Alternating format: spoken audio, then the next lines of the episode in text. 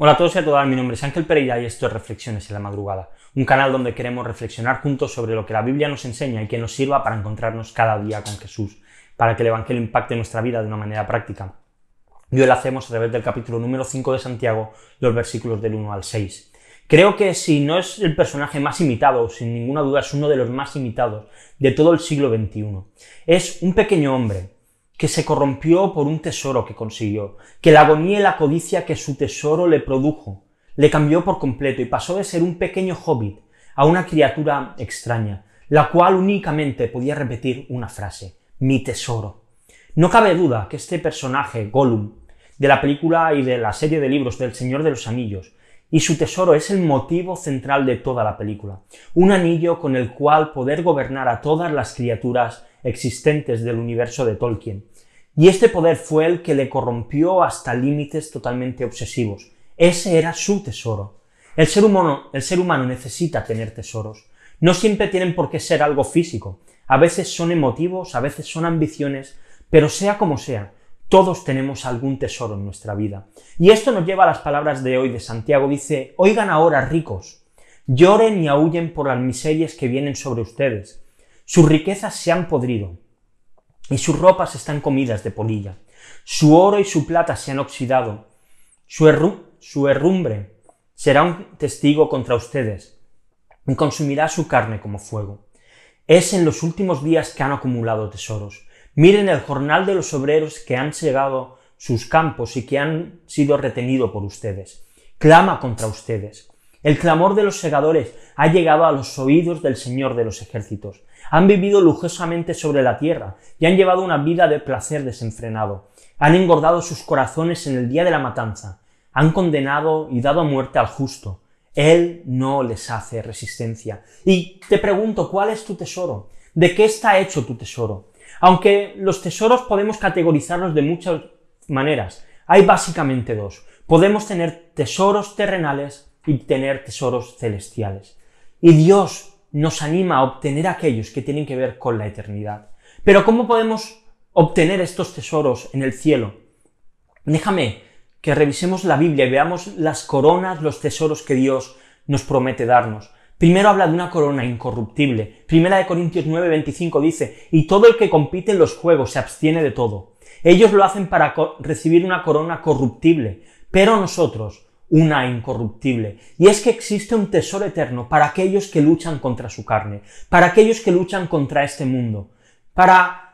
En este mundo vemos que hay gente que lucha por adelgazar, por estar en forma, y todo esto al final acaba teniendo una recompensa al alcanzar el objetivo.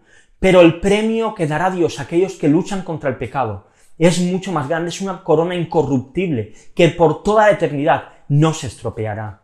Lo segundo que vemos, una corona de gozo. Filipenses 4:1. Así que, hermanos míos, amados y añorados, gozo y corona mía. Estén así firmes en el Señor, amados. Un gran mandamiento nos dejó el Señor: id por todo el mundo y predicad el Evangelio. Haced discípulos a todas las naciones. Y todos aquellos que conozcan a Cristo por medio de nuestras palabras son como una corona para nosotros, como una corona de gozo. No tendremos suficiente motivación para predicar la palabra, sabiendo que no solamente estamos ofreciendo nuestra vida a otros, sino que también vamos a recibir recompensa por ello. Una tercera corona, la corona de gloria. Dice Primera de Pedro 5:4, y cuando aparezca el príncipe de los pastores, ustedes recibirán la corona inmarcesible de gloria. Y esto es una realidad. Aquellos que Dios ha escogido como pastores van a recibir una corona por su trabajo bien hecho. Es difícil pastorear, es cansado, está lleno de problemas, pero no es más que un proceso que va a tener como premio una corona de gloria. Y esto es realmente fantástico. Una corona más, la corona de justicia. Dice 2 Timoteo 4:8. En el futuro me está reservada la corona de justicia que el Señor, el juez justo, me entregará en aquel día. Y no solo a mí, sino también a todos los que aman su venida. ¿Cuánto deseas el retorno de Jesús? ¿Cuánto quieres ver que Jesús vuelva ahora mismo? Para aquellos que viven con su maleta preparada, con su lámpara llena de aceite, hay una corona para todos aquellos que aman al Señor, una corona de justicia, que desean su venida. Y por último, la corona de vida. Santiago 1:12 dice: Bienaventurado el hombre que persevera bajo la prueba, porque una vez ha sido aprobado, recibirá la corona de la vida que el Señor ha prometido a los que le aman. ¿Amas a Dios? ¿Se demuestra en tu día a día o únicamente son palabras hipócritas que dices?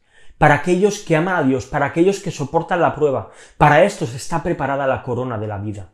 ¿Dónde está tu corazón? ¿Dónde estás acumulando tesoros hoy? Dios promete recompensa para sus hijos. Así que si luchamos por lo que tenemos en esta vida, por las cosas que obtenemos, no tendríamos que luchar más aún para poder recibir estas coronas, estos premios en la eternidad. Te dejo dos preguntas para reflexionar, como siempre. La primera, ¿cuáles son los tesoros que estás amontonando en tu vida? Y la segunda, ¿qué importancia le das a las coronas que Dios ha prometido darnos y que vemos en la Biblia?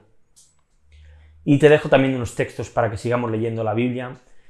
Jeremías capítulo del 48 al 50.